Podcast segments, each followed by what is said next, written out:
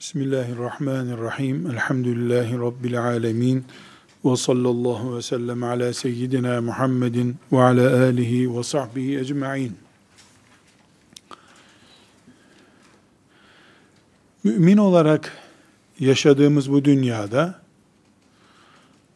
Muhammed aleyhisselama iman edenlerin oluşturduğu ümmet adı verilen bir grubun parçasıyız. Ümmet olmamız, mümin olmamızın sonucudur. Dolayısıyla ümmet olmadıkça da tek başına peygambere bağlanıp cennete gitmiş bir mümin olmamız da mümkün değil.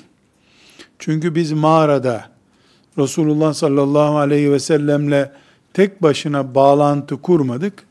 Mümin annelerin babaların çocukları, bizi Allah'a davet eden alimlerin, hocaların kulağımıza döktükleriyle yani bir oluşumun parçası olarak biz mümin olduk. Belki ümmet olmadan bu dünyada mümin olup ahirete gidebilecek bir kişi olsa olsa Hatice anamız olurdu iman etti. Üçüncü bir kişi olmadan dünyadan gitti diyelim. O olabilir. Biz bir bütünün parçasıyız. Bütünün parçası olmayı gerçekleştirmedikçe de kendi bireysel adımız da varlığımız da yoktur. Bu sebeple kardeşlik ümmeti Muhammed'den olmanın olmazsa olmaz şartıdır diyoruz. Bu bizi nereye götürüyor? Ümmet anlayışımızı bütün ihtilaflarımızın üstüne e, bir türlü çatı gibi tutmaya mecbur ediyor. Ümmet olmamız herhangi bir grup olmamızdan, herhangi bir hocanın talebesi olmamızdan, herhangi bir mezhebe bağlı olmamızdan, herhangi bir ibadet çeşidini öne çıkaran bir anlayıştan olmamızdan çok daha üstündür. Hatta hatta biz hac ibadeti yaparken kendi hac sorumluluğumuzu yerine getiriyor olsak bile ümmeti Muhammed'in yılda bir Arafat vakfesi ni oluşturuyoruz. Değerli olan bu zaten. Neden? Çünkü o birliğin olmadığı bir gün gitsen, Arafat'ta 20 saat ayakta güneşin altında beklesen hiçbir anlam ifade etmiyor. Ümmeti Muhammed olarak orada bulunacaksın. Aynı gün bulunacaksın, aynı saatte bulunacaksın. Ümmet olarak vakfe yaptığımız zaman Allahü Teala hac ibadetine değer veriyor. 364 gün senenin diğer günlerinde 364 gün orada ayakta bekleyen için hiçbir sevap yok ama ümmetle beraber orada 10 dakika bekleyen hac ibadeti sevabına kavuşuyor. Sadece bu pencereden bile baktığımızda diyoruz ki ümmet olma idrakimiz bizim bütün yapılarımızın üstündedir. Ümmet şuuruyla yaşamamız bizim herhangi bir intisabımızdan çok daha fazla değerli olmalıdır. Zira Allah Teala'nın Kur'an-ı Kerim'deki hitabına yani müminleri muhatap alışına baktığımızda ey müminler diye çağırdığını görüyoruz. Muharref Tevrat'ta olduğu gibi ey bana tapınan Yahudi ifadesi yoktur müminler, Müslümanlar, insanlar hep toplu hitap var Allah'ta Kur'an-ı Kerim'de. Müslümanlar diyor. İnnel muslimine vel muslimat vel mu'minine vel mu'minat ya eyyühellezine amenu Peygamberine hitap ettiği zaman ya eyyühen nebiyyü ey peygamber diyor. Çünkü peygamber bir kişi.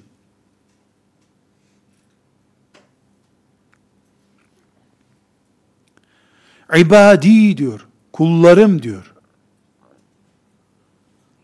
Allah anarken bireysel anmıyor. Peygamberi hariç.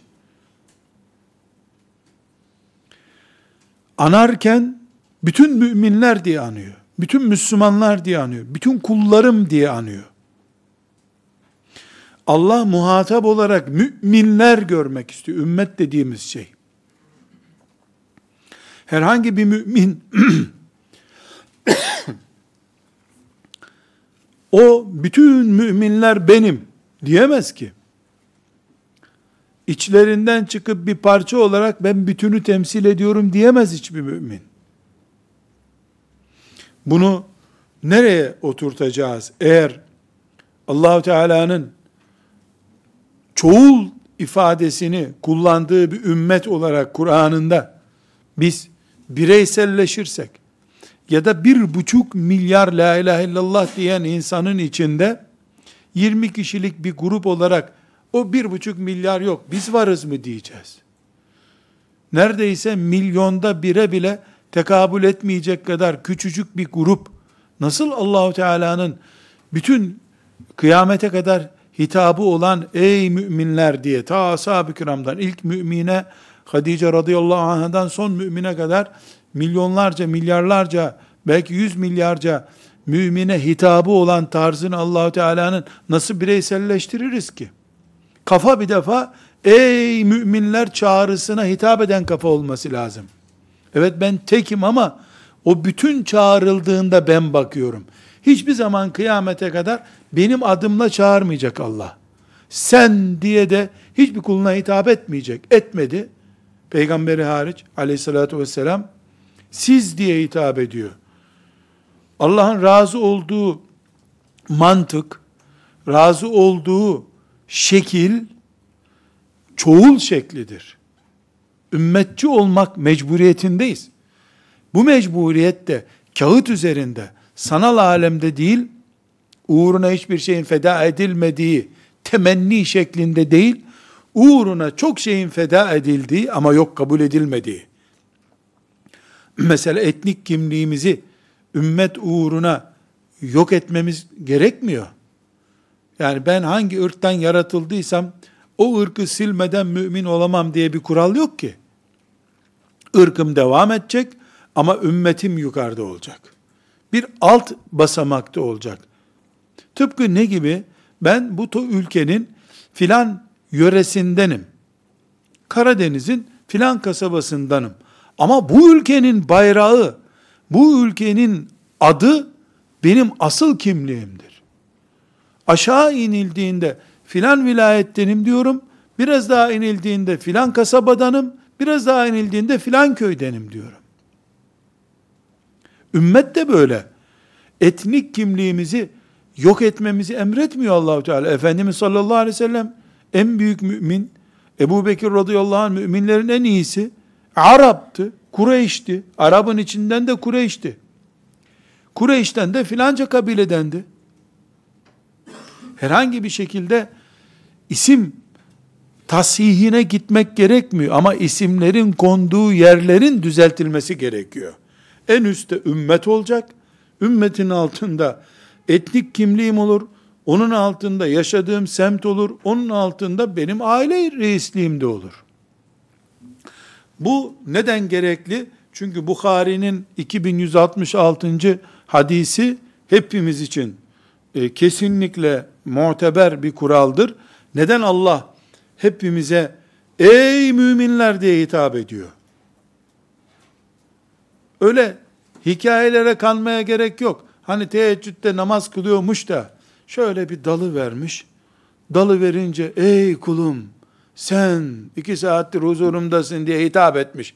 Bu menkibelerde olur, menkibelerde. Kur'an'da innemel müminun var. Ya eyyühellezine amenu var. Ya eyyühen nas var. Öyle bireysel menkıbeler rüyalarda görülür öbürü. Ayette görülmüyor ama. Ayette bireysellik yok, ümmet var. Bu bizi hangi sonuca götürüyor? Bukhari'nin rivayet ettiği hadise götürüyor. Yedullahi ma'al cema'a. Allah'ın yardımı topluluğun üstündedir. bireyselleştikçe mesela bir buçuk milyarın üstünde Allah'ın yardımı. E benim o zaman bir tek mümin olarak bir bölü bir buçuk milyar hakkım var bile diyemem. Bireyselleştikçe mesela milyonda bire düştüysek milyonda bir hakkımızı alıyoruz. Öyle değil bu. Cemaat yani Allahu Teala'nın şeriatı üzere yaşayan bütün etnik yapılarını vesairesini her şeyini ümmetin alt kademesinde tutan grubunu, tarikatını, mezhebini, her şeyin ümmeti Muhammed'in bir altyapısı olarak gören, ümmetin içini dolduran bir kavram olarak gören anlayışa ulaşamadıktan sonra biz 100 bin kişi de olsak yine bir buçuk milyarın içinde 100 bin kişiye düşen pay kadar miras alamayız biz. Allah'ın yardımı cemaat olmadığımız için, ümmet olmadığımız için bizden uzaktır. Yedullahi ma'al cema'a. Bunu unutmuyoruz. Allah'ın rahmeti, yardımı cemaatle beraberdir. Cemaatin üstünde Allah'ın eli yoktur o zaman. Bu kural tartışmasız bir kuraldır. E Kur'an-ı Kerim'de buna delalet ediyor zaten. Buradan biz bir ayrı başlık daha açıyoruz. Eğer gerçekten İslam devleti gibi, eğer gerçekten halifelik gibi, eğer gerçekten hac ibadeti gibi ancak bir liderle yapılabilen ibadetler hakkıyla gerçekleşsin, cihat gibi bir ibadet gerçekten gerçek gerçekleşsin, ortaya çıksın diye samimi bir düşüncemiz varsa bizim, bu samimi fedakarlık, bu samimiyet fedakarlık gerektiren bir istek oluşturuyor. Ben İslam devleti istiyorsam uğruna tarikatımı, mezhebimi, kabilemi, hatta maddi manevi menfaatlerimi feda etmeye hazır olmam gerekiyor. Buna biz tabelalarımızı vermemiz gereken zamandayız diyoruz. Hani fakirlik diz boyu olunca, cihat hareketi de başlayınca, insanlar evdeki çanak çömleğini satarak cihadı gerçekleştirmeye çalışıyorlardı ya. E bunun bir boyutu da, işte bugün ümmeti Muhammed malı var, to toprakları var, petrolü var, grupları var, partileri var. Bir şeysi eksik değil ümmeti Muhammed'in. Sadece kimse partisinden, grubundan, beraberlik oluşturduğu tabelasından taviz vermiyor. Demek ki bugün zekat bir tür tabelalarımız üzerinden verilecek. Yani hiç olmasın zekat oranı kadar Müslümanlar olarak bizi kollayan çatılarımızdan fedakarlık yapmadığımız sürece İslam'ın devletine dair arzularımız, halifemiz olsuna dair arzularımız, bütün kainat üzerinde ümmeti Muhammed'i güçlü tutacak cihat anlayışına dair arzularımızda samimi olduğumuzu iddia edemeyiz. Konuşmak kolay tabii şüphesiz. Hani eskilerin ifadesiyle mangalda kül bırakmaz diyorlar ya. Mangalda kül bırakmamak kolay da ondan sonra o mangalda bir şey pişirmek zor ama. Çok zor hem de. Buradan çok net bir şey anlıyoruz. Biz ümmeti Muhammediz sallallahu aleyhi ve sellem. Ümmet idrak ve anlayışımızı her şeyin üstünde tutacağız. O da bizim kardeşliğimizi canlı tutacak. Böylece Allahu Teala'nın razı olacağı bir konumda bulunacağız. Bu kabul. Böyle. Ancak bunu benim burada yaptığım gibi konuşmak çok kolay. Konuştum işte gerçekleştirirken de evet böyle istiyorum diye hatta gözyaşı akıtmak bile bir tür kolay. Yer yer ben de belki gözyaşı akıtıyorumdur bu iş gerçekleşsin diye. Ancak bunun en alttan oyulması için uğraşan şeytanın projelerine ve şeytanın gıdıklamalarına karşı altyapı hazırlığı yapmadıkça da bizim bunu oluşturmamız mümkün değildir. Neyi oluşturmamız? Kardeşliği. Kardeşliğimizin kemikleşmesiyle de ümmet idrakimiz oluşturamayız. Yani her birimiz en büyük sahrasında dünyanın toplansak, ümmet isteriz, ümmetimizi koruruz, la ilahe illallah Muhammedur Resulullah diyoruz diye miting yapsak, sloganlar atsak bu ümmetin birliğini gerçekleştirmiyor. Çünkü şeytanın içimizde bunun gerçekleştirmemesi için gıdıkladığı noktalar vardır. Bu noktaları gidermedikçe, asıl o noktaları telafi etmedikçe lafla ümmet bir olmaz. Ümmet birliğinin edebiyatı yapılabilir. Hatta birlik yüzünden parçalanır ümmet. Birisi çıkar, bu ümmeti birleştirmem lazım, birleşmeyenleri öldüreceğim der. Bunun örneklerini bizim kadar çok gören yoktur herhalde. Hala örnek, ümmeti Muhammed'in devleti yok, birliği yok. Fazla Müslümanları öldürelim, biz 10 kişi birleşmiş oluruz demeye getiriyorlar bu sefer. Müslüman niye öldürüyor öbür Müslüman? Benimle gelip birleşmedin diye. La havle ve la kuvvete illa billah. Ya sen hani Müslümanları bir arada tutmak için ha mezarda birlik komisyonu bu herhalde. Aynı mezara gömecek herhalde Müslümanları. Mezar birliğinden başka bir birlik oluşturamaz. Dolayısıyla bugün bizim Kur'an'ımız ve Resulullah sallallahu aleyhi ve sellem Efendimizin sünneti önümüzde kaynak bize gösterdiği en riskli şeytan açın gıdıklama oluşturan, mikrobik bir bölge oluşturan e, hassas noktalarımızı tespit etmemiz lazım. Burada bir hadisi şerifi şimdi örnek zikredeceğim. Birkaç hadis-i şerif ve ayet zikredeceğim. Ama gelmek istediğim nokta şudur. Ben birlik olalım kardeşler. Ümmetimiz büyüsün demiyorum burada. Bu sözden vazgeçtim. Demiyorum. Ama birliğin oluşmasının engellerini Resulullah sallallahu aleyhi ve sellem bize gösterdi gitti diyorum. Eğer samimi isek biz edebiyatı ile değil kendisiyle meşgul olacağız bu birliğin. E bu birlikte evdeki aile birliğimiz, bir vakıftaki kardeşlerle birliğimiz, köyümüzdeki birliğimiz, camideki birliğimiz, e, Türkiye olarak bir grup Müslüman birliğimiz yani dünyanın içinde Türkiye diye bir bölge var. O bölgedeki Müslümanlar olarak birliğimiz, dünya Müslümanları olarak birliğimiz, hepimiz açısından yani birbirimize mal etmeden ha buna şunlar dikkat etmeli. Bu hadiste bunun için söylendi. Hayır. İnsan genine ait sorunlar konuşuluyor ortada. Dolayısıyla her birimiz için geçerli her grup için geçerli, bütün Müslümanlar için geçerli öğütler bunlar. Birinci hadisi şerifi çok dinledik. Ama buyurun bir de ümmet mefhumunu, kardeşlik ruhunu yaşatmak için dinleyelim. Bukhari'de 34. hadisi şerif, Müslim'de de 58. hadis-i şerif. Bukhari ve Müslim bu hadisi imanla ilgili hadisler arasında zikrediyor. Ümmeti Muhammed'in mümin kalması nasıl sağlanırla ilgili düşüncelerinde bu iki büyük imam bu hadisi almışlar. Ne buyuruyor? Dört şey var ki bunlar kimde varsa saf münafıktır o. Dört hastalık kimde varsa saf münafıktır. Kimde bunun mesela bir tanesi varsa dörtte bir oranında münafıktır. Sallallahu aleyhi ve sellem. Buyurmuş Efendimiz. Bu müttefakun aleyh hadisi şerifte. Ne demek müttefakun aleyh hadis-i şerif? Bukhari ve Müslim rivayet etmişler. Kur'an-ı Kerim'den sonraki en güçlü bilgi tarzımız demek. Bunun birincisine emanete hainlik eden.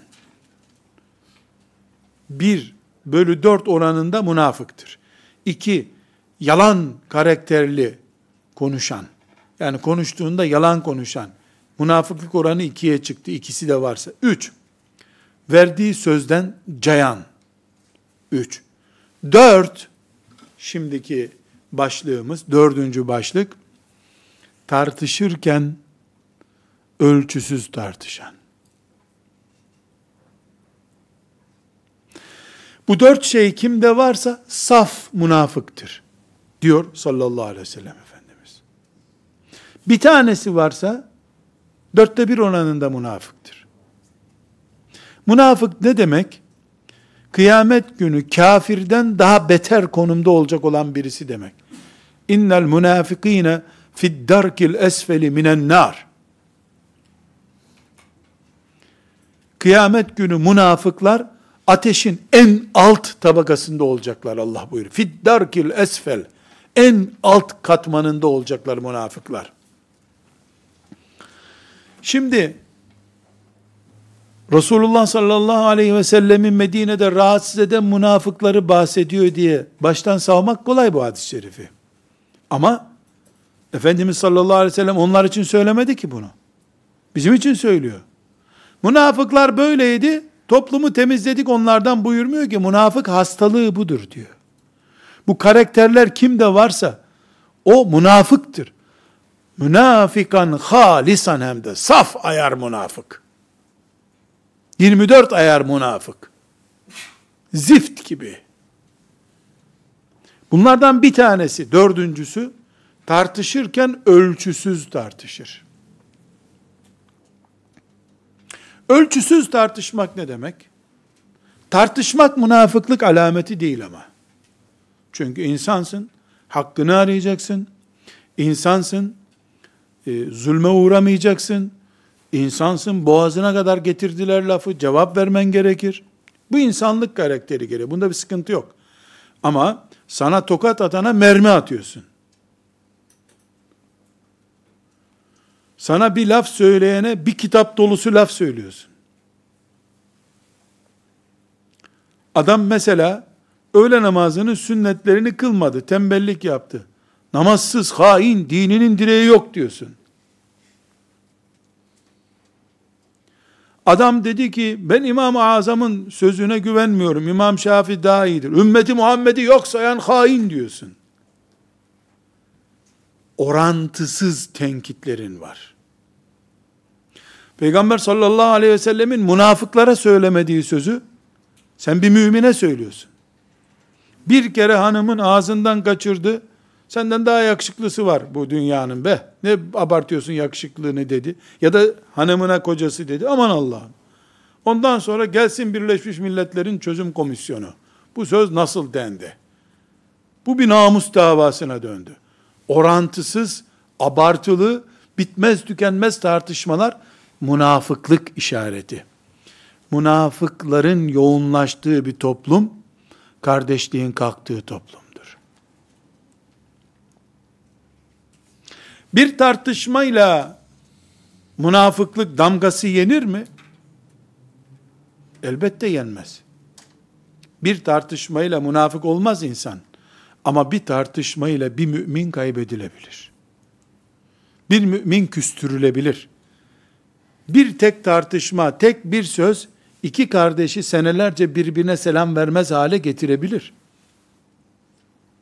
Bizim derdimiz, toplumumuz, ümmet kimliğimiz, mümin kardeşliğimiz canlı dursun derdi olmalıdır. Evet, benim bir tartışmamla, bir tartışmada aşırı gitmemle, bu ümmet yıkılacak mı canım? Yıkılmayabilir ama herkes böyle düşünüyor. Herkes mezhebini savunurken din savunur gibi savunuyorsa, herkes tarikatını savunurken Hz. Ebu Bekir'in imanını savunur gibi savunuyorsa, herkes dükkanının kalitesini savunurken vatan savunur gibi savunuyorsa, burada bir aşırılık var. Elbette insan mezhebini müdafaa etmeli. Elbette bir tarikata müntesipsen onu müdafaa etmelisin. Yoksa niye enayice duracaksın ki orada? Ama o dinden yukarı olmamalı. Ümmetten yukarı olmamalı o grup. Bunun bir ölçüsü vardır. Nedir ölçüsü? Resulullah sallallahu aleyhi ve sellem Efendimiz hakkın başıdır. Hakkın başı. Batılın başı da Ebu Leheb'ler, Ebu Cehillerdir.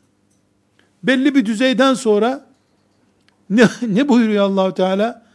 Bunların laf anlayacağı yok. Leküm dinüküm veliye din de bunlara diyor. Sizin dininiz size kalsın, benim dinim benim olsun. Bir noktadan sonra hakkın başının bile yapacağı bir şey yok demek ki batıldakilere. Alın dininizi gidin bırakın benim dinimi bana. E, senelerdir her buluştuğumuz bayramda, her görüştüğümüz cenazede selamun aleykümden sonra hemen başladığın şey senin benim mezhebim değil, senin ekolün değil, senin şeyhin üstün, seninki senin hocan daha üstün. Bu tartışmalar ve izâ khâsame fecere tartışmalarıdır. Aşırı giden, orantısız tartışılan, söylenmeyecek çapta ağır söylenen sözler neticede kardeşliği zedeliyor. Bu zedelenmiş kardeşliklerden parçalanmış ümmet çıkıyor sonunda.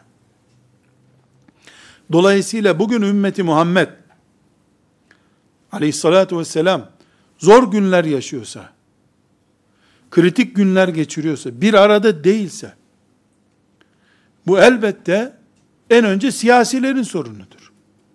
200 seneden beri bu ümmeti idare edenlerin sorunudur. Ama ulemanın da sorunudur. Hangi kalitede tuttular Müslümanların idrakini?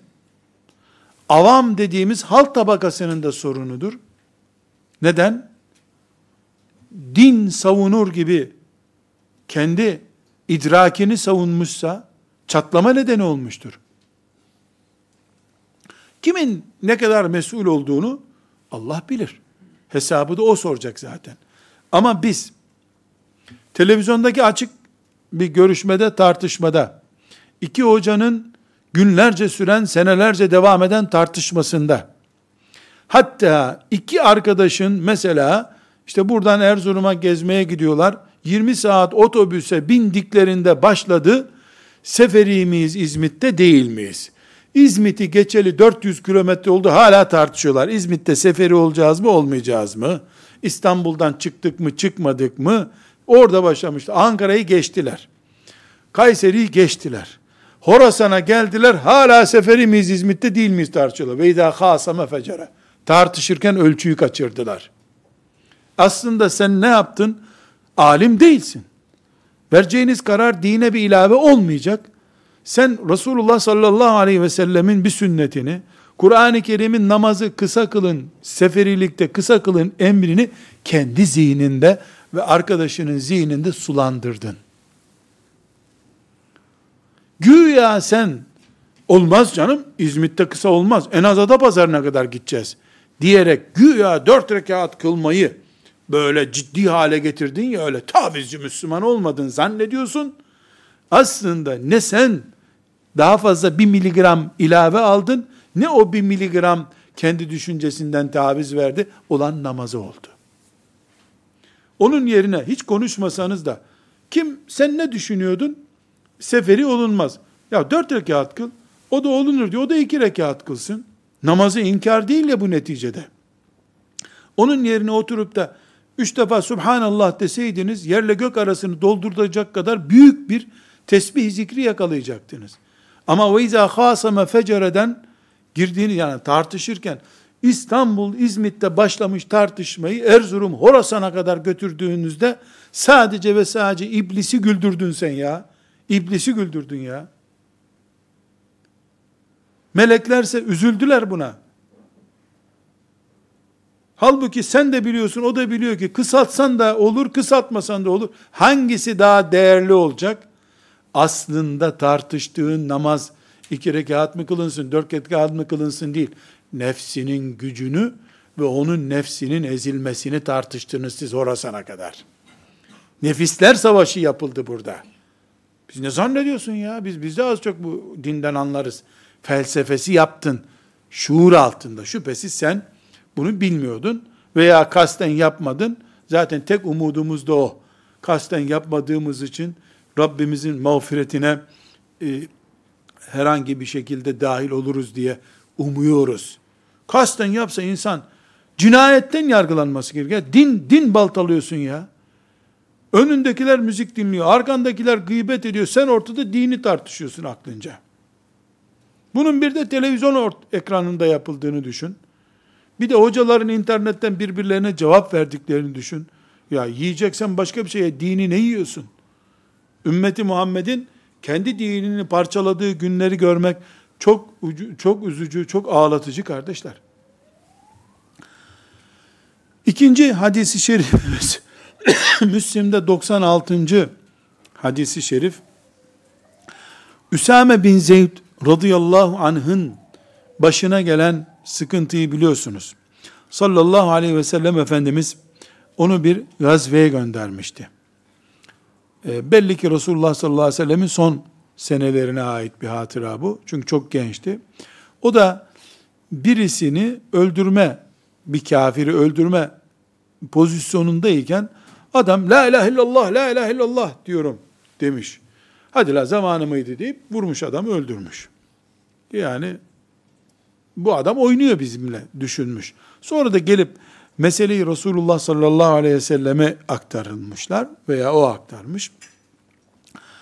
Efendimiz sallallahu aleyhi ve sellem pozisyonu dinleyince yahu ne diyorsun gerçekten e, adam canını kurtarmak için mi yaptı böyle filan sormayıp tek bir kelime sormuş. Efela şakakte an kalbihi sen açıp göğsüne mi bakmıştın? Baksaydın ya göğsüne. Üsame ne yapacaksın kıyamet günü? La ilahe illallah'ı ne yapacaksın? Nereye koyacaksın demiş. Üsame radıyallahu anh bunu birkaç kere tekrar edince diyor ki o zaman aklımdan geçti ki Allah'ım keşke ölseydim de bana bu cümleler söylenmeseydi diyor. Çok üzülmüş bundan. Ama üzülmeyecek gibi de değil. Sallallahu aleyhi ve sellem Efendimiz ciddi bir şekilde tehdit etmiş onu. Kıyamet günü ne yapacaksın o adamla demiş. Ne yapacaksın Hüsame? Şimdi burada bu bizim ümmetliğimizle ne ilgisi var? Biz insanların kalplerini yarıp bakamadığımız halde onların babalarının, amcalarının hepsinin imanı ile ilgili kararları nasıl veriyoruz?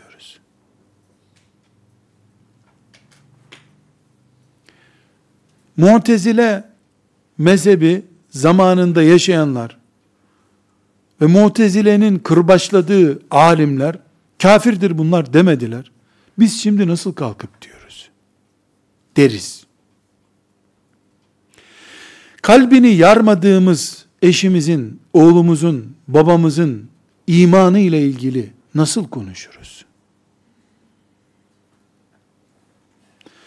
Üsame radıyallahu anh bir sahabi. Bu olaydan çok değil iki sene sonra Resulullah sallallahu aleyhi ve sellem Efendimiz eline İslam ordusunun sancağını verdi. Sıradan bir sahabe değil. Gözleri Allah bilir ya şu dünyadaki en büyük radardan daha fazla gören bir gözdü. Mümin basiretli olur, firasetli olur sözü onda geçerliydi. Allah bilir ya. Resulullah sallallahu aleyhi ve sellem de biliyordu ki o adam bunu canını kurtarmak için söyledi. Ya Üsame'nin bu konuda kastı olmayacağı belli bir şey. O yüzden de Efendimiz sallallahu aleyhi ve sellem ona katil muamelesi yapmadı zaten. Ve zaten iki sene sonra ümmeti Muhammed'in en büyük ordusunun başındaki kumandan yapmaz bir katili sallallahu aleyhi ve sellem Efendimiz. Demek ki Efendimiz sallallahu aleyhi ve sellem böyle büyük bir kınamaya rağmen onu defterinden silmedi. Ümmetini ona teslim etti vefat ederken. Ya bunun bir şaka tarafı yok kardeşler. Şu söze bak, kalbini mi yardın Üsame? Ne yapacaksın kıyamet günü o adamla sen? La ilahe illallah karşına gelecek kıyamet günü ne yapacaksın? Dediği adam, beş sene geçmeden ordu başkumandan oldu Resulullah sallallahu aleyhi ve sellemin elinden sancak aldı.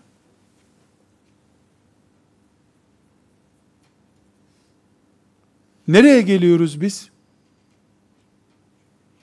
Bu söz bugün bize de söylenmiyor mu? 10 sene çocuğunun nasihat dinlemeyip işte namaza başlamadı filan gibi bir sebeple kararmış geleceğini gördüğünü zannedip senden adam olmaz. Cehenneme kadar yolun var diyen birisi kıyamet günü ne yapacak? Filanca grup filanca kitabı okuduğu için onlar İslam değil diyen ne yapacak kıyamet günü? Binlerce müminle ne yapacak kıyamet günü? Kalplerini açıp bakmadığın, bakamadığın insanlara ne diyebilirsin sen? Biz röntgen görevlileri değiliz Allahu Teala'nın. Kimse Allah'ın röntgen görevlisi değildir. Kalp okuma uzmanı değiliz. Şeriatımızın en temel prensiplerinden biri Resulullah sallallahu aleyhi ve sellemin de buyurduğu şey biz dışarı bakarız. Dış görüntüye bakarız, ona karar veririz buyuruyor. Ben sizin dışınızı görüyorum. Bana gösterdiğiniz belgelere bakıyorum diyor. Arş görmüş Peygamber sallallahu aleyhi ve sellem. Biraz önceki dipnotuma tekrar dönüyorum. Evdeki ilişkilerimiz için de geçerli bu kural. Gruplar arası ilişkilerimiz için de geçerli bu kural. Birbirimizi vatan haini ilan ederken de geçerli bu kural. Kimin kalbini kim okudu? Ancak zahiri suçlar ve itiraf edilmiş imansızlıklar, hıyanetler bu damgayı yiyebilir. Evet, bu sözümle kastım mesela meleklere inanmamaktır. Kadere inanmamaktır. Diyorsa adam başka şey, senin onun bir cümlesini yakalayıp o cümleyi laboratuvara götürüp laboratuvarda bunun içinde kolesterol seziyorum demen başka şey. İnsanların kalplerini okumak Allah'ın işidir. Biz görüntü yakalayabiliriz. Kalp okuyamayız. Peki bu ayrıntıya ya da bu Müslim'in hadisine neden temas ettik? Şundan dolayı. Bugün Müslümanlar olarak bin kere takla da bir adam, bin kere mescitte sabah namazına ilk cemaate gelen o bile olsa, filan gruptan ise eğer onun kalbinin kararmış olduğunu anlıyoruz biz. Ömer bin Hattab radıyallahu anh kendisini öldürecek adamla iki gün önce görüştü anlayamadı onu. Mescitte arkasında saf tutan münafığı göremedi Ömer. Göremedi. Allah ondan razı olsun. Ve sonunda kendisi Resulullah sallallahu aleyhi ve sellem mihrabında şehit oldu. Ama biz 40 kere hacca da gitse adam kalbini okuruz ha. Bu var ya bu bir defa bunun ekolünde berbatlık var deriz. Bu işte kıyamet günü pek çoğumuzun ibadetlerinin başkasına icara gitmesine neden olacak. Allah muhafaza buyursun. Ve toplamda da birbirine itimadı olmayan, birbirinin röntgencisi ümmet durumuna düşmüş olduk. Bir tarikatsa öbür tarikatı röntgenliyor. Bir mezhepse gezi mezhebinden önce öbür mezhebin ayıplarını öğrenerek başlıyor. Adeta hani la ilahe illallah derken ne diyoruz? Yok hiçbir ilah. Var sadece Allah. Ortalama Türkçesi böyle bunun. La ilahe yok hiçbir ilah. Var sadece Allah. Tercümesi böyle. Bir tarikata girmek eğer yok hiçbir tarikat, var sadece bizim tarikat demekse bunu kastediyorum işte. Bu röntgenci iş. Ki hiçbir tarikat aslı böyle değildir. Sonradan bu işten geçinen mesleği tarikat üzerinden sermaye biriktirmek olanların hastalığı olur bu. Fudayl bin İyad'ın hastalığı değildi bu. Rahmetullahi aleyh. Bir mezhebe bağlı mıyım? Hanefi mezhebine bağlıyım.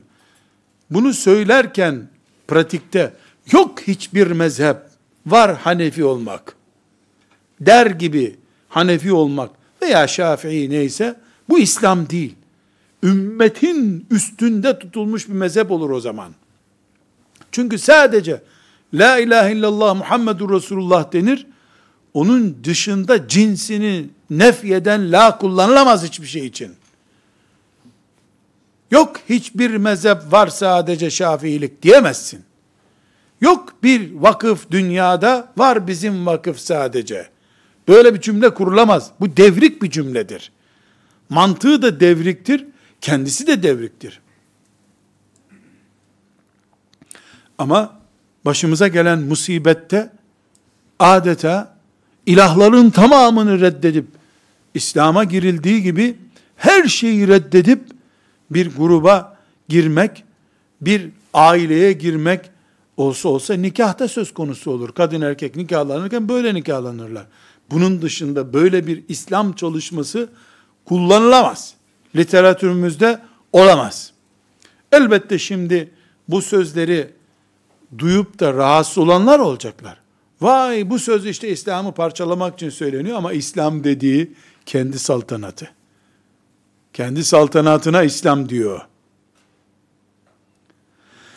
Ve bu manada Ali İmran suresinin 103. ayetini Rabbimizin bize bereket yağdırmasına vesile olur umudu ile burada okuyalım. Ali İmran suresinin 103. ayeti elbette ilk defa ashab-ı kirama hitap ediyor. Ama ben ashab-ı kiramın peşinden gidiyorum diyen herkesi de hitap ediyor. Niye? Kur'an-ı Kerim ashab-ı kiramındır diyebilir miyiz? Ashab-ı kiramla başlamış müminlerin kitabıdır. Allah onlardan razı olsun. Biz ashab-ı kiramın devamıyız. Rabbimizin lütfu keremiyle becerebilirsek. Şimdi Rabbimiz ashab-ı kirama söylüyor. Bize de söylüyor. Eğer bize söylemiyorsa biz bunu namazda okuyamayız o zaman. Bizim Kur'an'ımız Ali İmran suresinin 103. ayetinde olmayan Kur'an'dır dememiz lazım. Öyle şey olur mu? Evet. Euzu billahi mineşşeytanirracim. Bismillahirrahmanirrahim. Ve'tasimu bihablillahi cemi'an. Hepiniz Allah'ın ipine sarılın. Hepiniz Allah'ın ipine sarılın. Ve la teferraku. Sakın parçalanmayın. Akimus sala namaz kılın ayeti neyse bu da o. Şarap içmeyin demiyor mu Allah? Alkol kullanmayın demiyor mu? Yasaklıyor. E bu da o Namaz kılın der gibi وَاَعْتَصِمُوا بِحَبْلِ buyuruyor. İçki içmeyin der gibi وَلَا تَفَرَّقُوا buyuruyor. Parçalanmayın. Devam. وَذْكُرُوا نِعْمَةَ اللّٰهِ عَلَيْكُمْ Allah'ın sizin üzerinizdeki nimetlerini hatırlayın. Nedir o nimet ya Rabbi? İz kuntum a'da. Siz birbirinizin düşmanlarıydınız. Feellefe beyne kulubikum. sizin kalplerinizi birleştirdi Allah. Birbirinize ısındınız. Bi ni'metihi ihvana. Allah'ın bu nimeti sayesinde kardeşler oldunuz. Şimdi nankörlük etmeyin bu kardeşliğe yani. Bu Araplar Evs ve Hazreç kabilesi Kureyş kendi aralarında savaşı vardı da bu onu anlatıyor. E şamanist Türkler ne yapıyordu birbirini? Bir akşam kabileyi basıp toptan imha ediyorlardı. Kadınlarını kaçırıyorlardı. İran'daki e, Pers İmparatorluğu'nun köleleri ne yapıyorlardı? Birbirini yiyorlardı. Bütün dünya birbirini yiyordu. İnsan mükerremdir. Bu mümin olunca senin kardeşindir. Allah buyurduğu için kardeş oldu insanlar. Sadece Araplarla ilgili değil ki bu. Ve kuntum ala şefa hufratin minen nar. Siz bir ateşin kenarında dönüp duruyordunuz. Yani az kalsın ateşe düşüyordunuz. Fenkadakum minha. Sizi Allah kurtardı. Kezalike yubeyyinullahu lekum ayatihi. Leallekum tehtedun. Siz belki hidayet bulur, aklınızı başınıza alırsınız diye Allah size ayetlerini böylece açıklıyor. Anlarsanız kurtulursunuz. Peki 103. ayeti Ali İmran suresinin bize ne anlattı şimdi? Şunu anlattı. Allah size İslam'ı nasip ettiği gibi İslam sayesinde kardeşliği de nasip etti. Nasıl İslam'dan irtidat edip giderseniz Allah'ın nimetine nankörlük etmiş olacaksınız. İslam sayesinde elde ettiğiniz kardeşliğin kıymetini bilmez parçalarsanız o sebeple de yine Allah'ın nimetine nankörlük etmiş olacaksınız.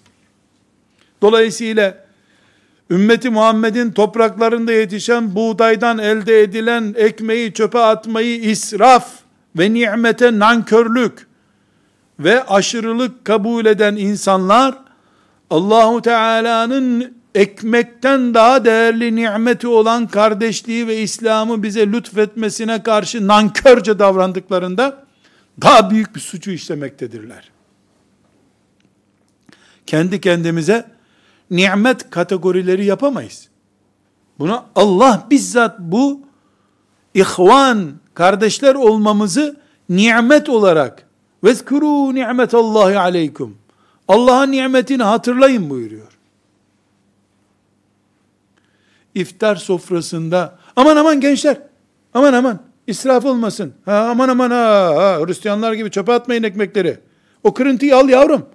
Hatta hatta Sofranın bereketi o kırıntılardadır. Kırıntı kaçırma, kırıntı kaçırma. Aman aman aman. Öbür taraftan bu sofrada büyük hoca efendi var diye gençlerin çoğunu arkadaki depodaki sofraya oturtmuştun. Hani iman kardeşliği. Sofradaki kırıntıları toplatıyorsun. Gençleri kırıntıya çevirdin ama.